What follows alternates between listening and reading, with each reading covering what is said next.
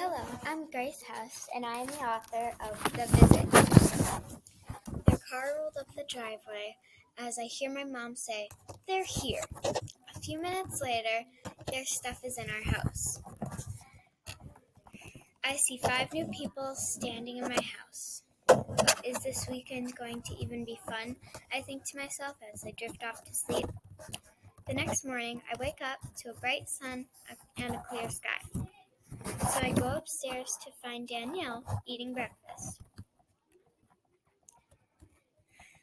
I want to say hi to her, sit down with her, and later on play with her.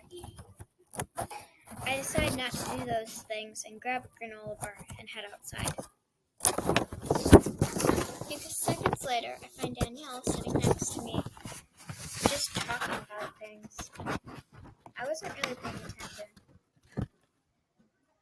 Then she asks, Do you like to dance? It took a minute. I took a minute to think about the question. Then I answer, Um, yes? Oliver! As my brother interrupts us by throwing a ball at us. Stop throwing that ball around us. We are talking. But we are playing football, said Oliver. Go find some other place to play, I say.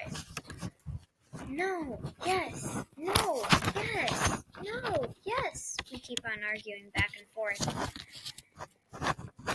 Then I hear Danielle say, Hey, what if we we could do a contest, and if you win, you get to play here, and if we win, we get to play here. Yes, said the boys as they walk away saying we have to win this. Later on, me and Danielle work on an idea for dance. What if we came out doing cartwheels? She asked. Sure, I responded. Finally, it was time. The adults were ready to judge us, and the music was playing.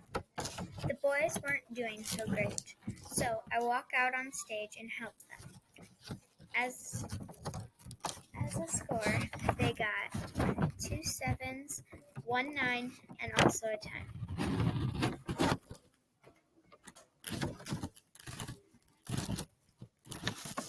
Then it was our turn.